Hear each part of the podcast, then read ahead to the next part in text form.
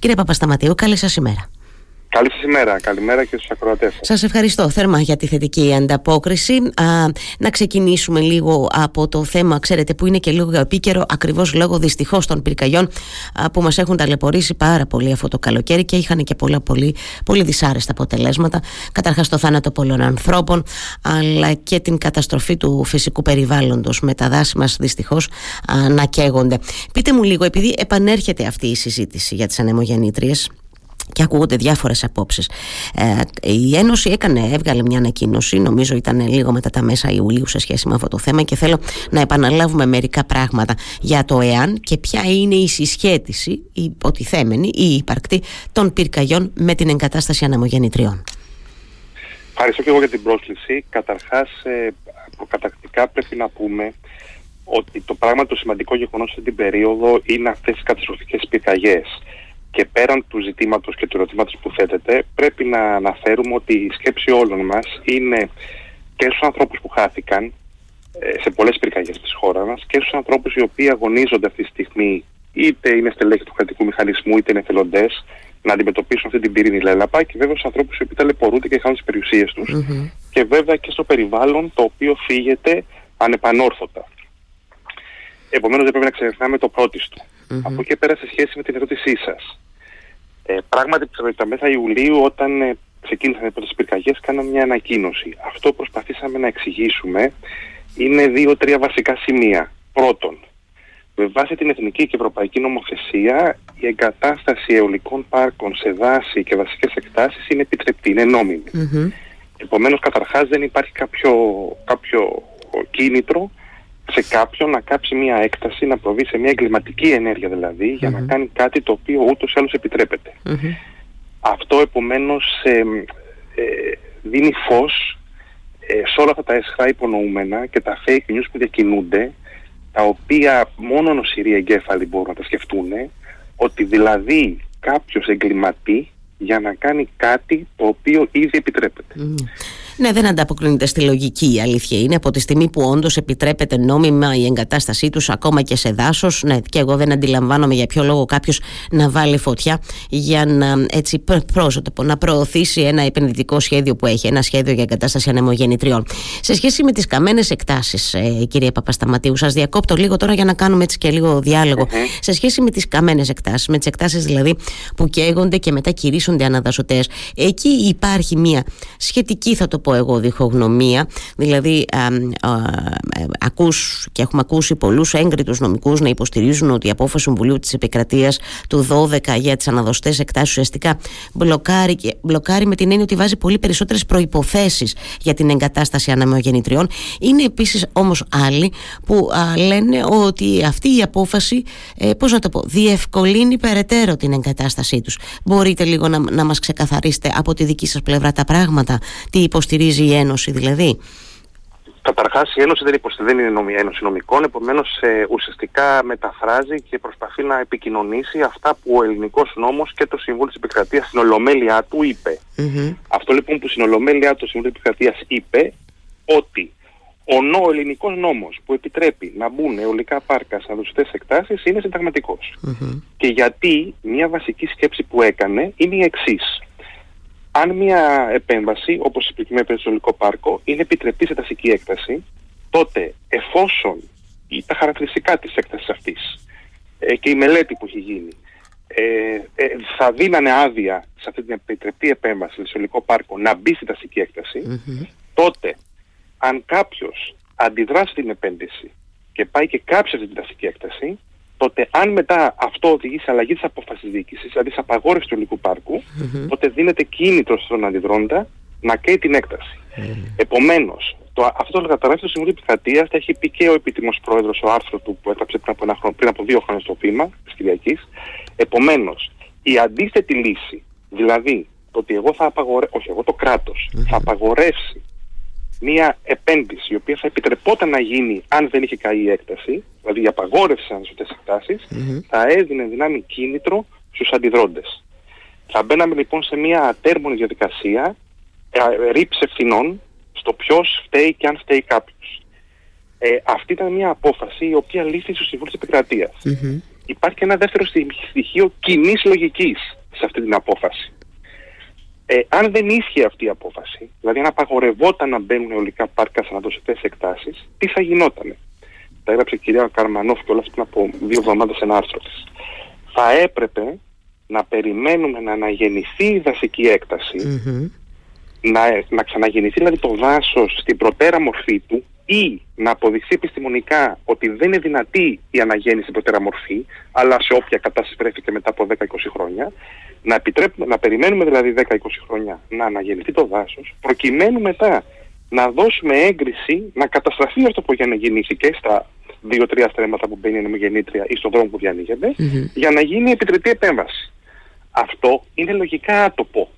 Δηλαδή, τελικά η ουσία είναι αν κάτι επιτρέπεται να γίνει κάπου, στην προκειμένη περίπτωση μια δασική διότι αυτή η δασική έκταση δεν έχει πολύ μεγάλη οικολογική αξία, διότι δεν είναι σημαντική, διότι έχουν εξεταστεί όλα τα κριτήρια και είναι μια δασική έκταση που επιτρέπεται εκεί πέρα να δοθεί άδεια να γίνει ολικό πάρκο. Δεν είναι δυνατόν ένα γεγονός, στην προκειμένη περίπτωση το κάψιμο της έκταση και η αυτόματη κήρυξη της αναψέλνοντα να οδηγεί σε αλλαγή αυτής της απόφασης. Αν οδηγεί σε αλλαγή αυτής της απόφασης, δημιουργείται κίνδυνο σε κάποιον. Αυτή είναι η λογική της απόφασης της Βουλή Επικρατείας, η οποία, επαναλαμβάνω, δεν νομοθέτησε η ίδια. Έκρινε συνταγματικό το σχετικό ελληνικό νόμο και πρόσθεσε πράγματι πάρα, πάρα πολλές προποθέσει ε, και δυσκολίες εξέτασης και υποχρεώσεις πρόσθετες στους επενδυτές, πρόσθετες από αυτές που ούτως ή άλλως έχουν όταν επεμβαίνουν σε δασικές εκτάσεις. Mm-hmm. Κύριε Παπασταματιολίστε μου, εσείς πώς εξηγείτε ωστόσο ότι, πώς να το πω, αυτό που εσείς χαρακτηρίζετε και, και εσείς, δηλαδή fake news σε σχέση με την συσχέτιση ενώ πυρκαγιών και ανεμογεννητριών κτλ. Ε, πώς αποδίδεται το γεγονός ότι αυτά τα fake news φαίνεται ότι, ότι περνάνε σε ένα αρκετό μεγάλο μέρος κομμάτι της κοινωνίας και δεν το συζητώ στις τοπικές κοινωνίες ενώ στα μέρη όπου ε, έχουμε σε εξέλιξη ή είχαμε στο παρελθόν και αυτή τη στιγμή έχουμε εγκατεστημένες ανεμογεννήτριες. Το λέω γιατί είναι ένα θέμα που μας αφορά και εδώ στην Κρήτη και μας έτσι το συζητάμε και βλέπουμε πάντα αντιδράσεις των τοπικών κοινωνιών. Ε, ε, Πού οφείλεται, πιστεύετε εσείς αυτό, στην ελληπή ενημέρωση, στο ότι κάποιος δεν έχει εξηγήσει υπαρκώς τα πράγματα; Ε, πώς το εξηγείτε; Καταρχάς να κάνουμε μια σημαντική Είναι άλλο πράγμα κάποιος να αντιδρά επειδή δεν θέλει να γίνει μια επένδυση στο, στην περιοχή του, mm-hmm. γιατί θεωρεί λανθασμένη, τη θεωρεί κακή, τη θεωρεί ότι έχει κακές επιπτώσεις και είναι άλλο πράγμα κάποιος να λέει και να κατηγορεί κάποιους, έναν ολόκληρο κλάδο, για εγκληματικές Είναι δύο διαφορετικές κλίμακα πράγματα. Το πρώτο, οποιοδήποτε πολίτης έχει δικαίωμα, δημοκρατία έχουμε, να διατυπώνει απόψεις, να αντιδρά, να εξηγεί και να παραθέτει επιχειρήματα γιατί κάτι είναι λάθος να γίνει. Δεν πρέπει να γίνει ολικό πάρκο για του ΑΒ, ΓΔ λόγους κάπου μπορεί να ισχύει κάποιο. Αυτό είναι μια συζήτηση η οποία πρέπει να γίνεται και γίνεται διαρκώς και συνεχώς. Δεν αφορά έγκλημα.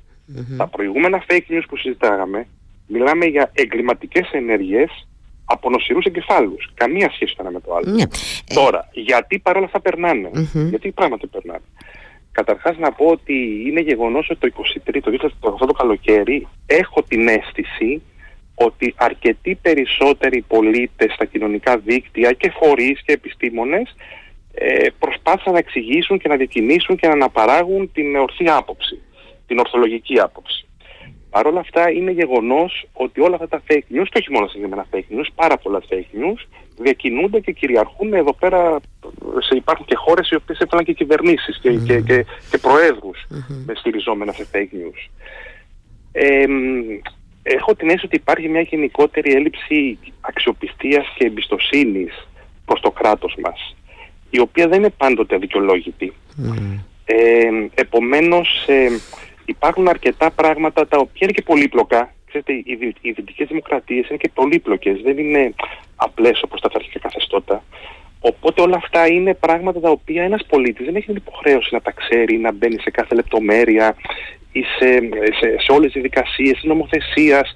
Δεν είναι υποχρεωμένος ο πολίτης να ξέρει τα πάντα όλα αυτά. Mm-hmm. Μόνο στα δύο αυτά στοιχεία, δηλαδή η εγενής έλλειψη αξιοπιστίας και εμπιστοσύνης προς το κράτος μας τουλάχιστον τα τελευταία 200 χρόνια ε, σε συνδυασμό με την πολυπλοκότητα πλέον της διακυβέρνησης της Δυτικής Δημοκρατίας πιθανόν να δημιουργούν ένα έφορο έδαφος για τα fake news γενικότερα. Mm. Παρ' όλα αυτά δεν είμαι ο αρμόδιος να το κρίνω αυτό. Αυτό που σχολιάζεται, σχολιάζει περισσότερος πολίτης. Δεν είναι ούτε το, το αντικείμενο δικό μου, ούτε το αντικείμενο της Ένωσής μας. Ε, να κάνουμε τέτοιου είδους Είναι μια σκέψη πιθανόν να και ναι. Ε, ε, όχι, εγώ συμφωνώ σε κάθε περίπτωση μαζί σας, αλλά ε, θέλω να πω να το φέρουμε πιο κοντά στα, στα, στο, στο θέμα που συζητάμε και έχει να κάνει με τα αιωλικά πάρκα συνολικά. Τώρα φεύγω από το κομμάτι ναι. των πυρκαγιών κτλ. Γιατί και αυτό το κομμάτι, ε, τουλάχιστον αντιλαμβάνομαι ότι υπάρχουν πάρα πολλά πράγματα που δεν είναι απολύτως ξεκαθαρισμένα στο μυαλό των ανθρώπων και, εν πάση και αυτά μπορούν να συντελούν σε μια θα την πω εγώ, ε, λίγο ίσως υπερβολική αντίδραση. Γιατί δεν θα διαφωνήσω σε καμία περίπτωση μαζί σας ότι οι τοπικές κοινωνίες οφείλουν μέχρι ένα σημείο και να αντιδρούν και να διεκδικούν και να επιχειρηματολογούν και να είναι ε, ε, ενεργές σε κάθε περίπτωση οτιδήποτε αφορά την περιοχή τους.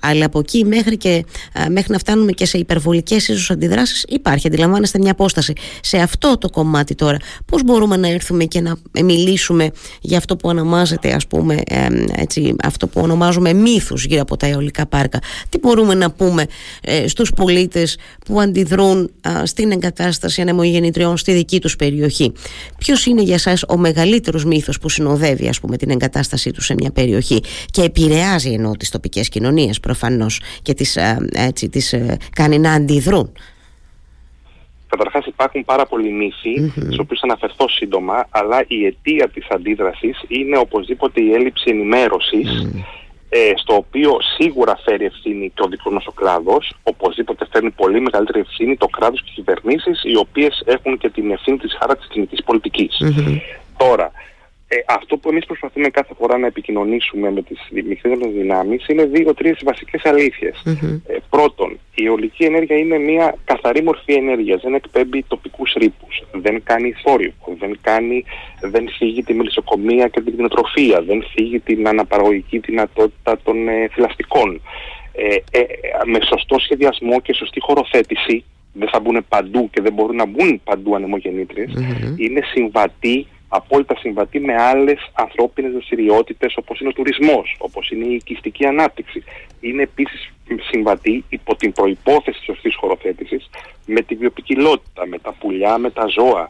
Ε, πρόβατα και άλλα αγελάδες ε, βόσκουν κάτω από νεμογεννήτριε. Καταλαμβάνει λίγο χώρο. Πρόκειται για σημειακές επεμβάσεις, οι οποίες μάλιστα είναι και αναστρέψιμες. Δηλαδή, είναι ένα μηχάνημα το οποίο βυθώνεται στο έδαφος. Δεν είναι μία παρέμβαση ε, μόνιμη όπως είναι ένα ορυχείο, ένα λινοτορυχείο, ένας πυρηνικός σταθμός με τα απόβλητά του. Mm-hmm. Ε, τέ, τέτοιες απλές αλήθειες προσπαθούμε να τις κοινοποιήσουμε. Νομίζω ότι δεν υπάρχει ένας ή δύο πολύ μεγάλοι mm-hmm. κυρίαρχοι μύθοι. Υπάρχουν, υπάρχει ένας βομβαρδισμός ε, ψευδών μύθων ενάντια στην τεχνολογία. Τονίζω αυτό το ενάντια στην τεχνολογία γιατί, διότι όταν πάμε να εξετάσουμε συγκεκριμένα ένα επενδυτικό σχέδιο, μια επενδυτική πρόταση, που δηλαδή κάποιος θέλει να αιτείται να κάνει, κάνει μια μελέτη περιβαλλοντικών επιπτώσεων για να βάλει τόσε ανεμογέννητε αυτού του τύπου, σε αυτόν τον τόπο, τότε πράγματι επί του συγκεκριμένου γίνονται, μπορεί να γίνουν ε, πιο επιστημονικές αντιρρήσεις και μπορεί κάπου, όχι μπορεί, είναι βέβαιο ότι παντού κάπου δεν θα επιτρέπεται, δεν θα επιτρέπεται από την φέρουσα κάνω του χώρου, από τα στοιχεία της βιοποικιλότητας, από, τα, από τα, τις άλλες δραστηριότητες της περιοχής να εγκατασταθούν ανεμογεννήτρες. Αυτό όμως είναι πράγματα που εξετάζονται κατά περίπτωση. Και συνήθως η Ένωσή μας δεν περιπτωσιολογεί, δεν εξετάζει κάθε. Ε, οι εταιρείε ασχολούνται με αυτό, η κάθε αρμόδια εταιρεία. Αλλά όσον αφορά τη τεχνολογία αυτή καθ' αυτή, δεν υπάρχει ένας κυρίαρχος μίσθος. Υπάρχουν πάρα πολλοί και οπωσδήποτε η μεγάλη αλήθεια είναι ότι δεν μπορείς να πεις όχι σε αυτή την τεχνολογία. Διότι τα επιχειρήματα που ακούμε είναι ακριβή, σκοτώνει τα πουλιά, δεν παράγει ρεύμα. Έχει mm. και αυτό. Δεν παράγει ρεύμα αυξάνει τους ρήπους στην πραγματικότητα. Άρα δεν αντιμετωπίζει κλιματική αλλαγή ή δεν υπάρχει κλιματική αλλαγή ή υπάρχει αλλά δεν είναι ανθρωπογενής κλιματική αλλαγή άρα δεν χρειαζόμαστε ολικά πάρκα.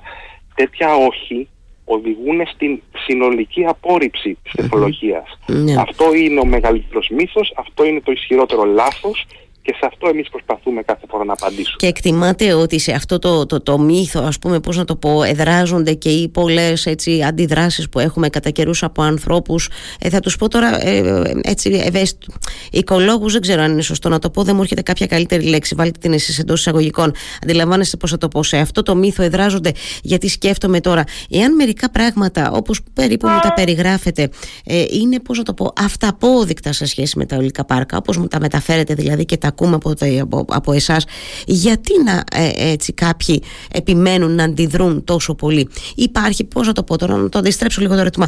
Υπάρχει κάτι ας πούμε ε, αρνητικό που να συνοδεύει την εγκατάσταση ενός ολικού πάρκου κύριε Παπασταματίου; Να το πούμε και αυτό εάν υπάρχει. Ναι, κα, καταρχάς δεν είναι αυταπόδεικτο δεύτερον προφανώς και υπάρχουν μειονεκτήματα έτσι. ε, ένα μειονέκτημα, υπάρχουν τεχνολογικά μειονεκτήματα. Η αιωλική ενέργεια όπως τα φωτοβολταϊκά είναι αυτό που λέμε μεταβλητή μορφή Είναι αξιόπιστη, είναι προβλέψιμη, υπάρχουν τεχνολογίες και, η, και της πληροφορικής και της ηλεκτρολογίας για να διαχειριστούμε αυτή, αυτή τη μεταβλητή μορφή ενέργειας, αλλά είναι μεταβλητή. Σήμερα φυσάει, το επόμενο, την επόμενη ώρα δεν φυσάει όλα αυτά θέλουν ένα άλλο είδος διαχείρισης. Mm-hmm. Υπάρχουν τεχνικές λύσεις, αλλά είναι ένα μειονέκτημα που πρέπει να διαχειριστούμε. Δεύτερο μειονέκτημα είναι μια ανθρώπινη επέμβαση στο περιβάλλον, είναι στη φύση.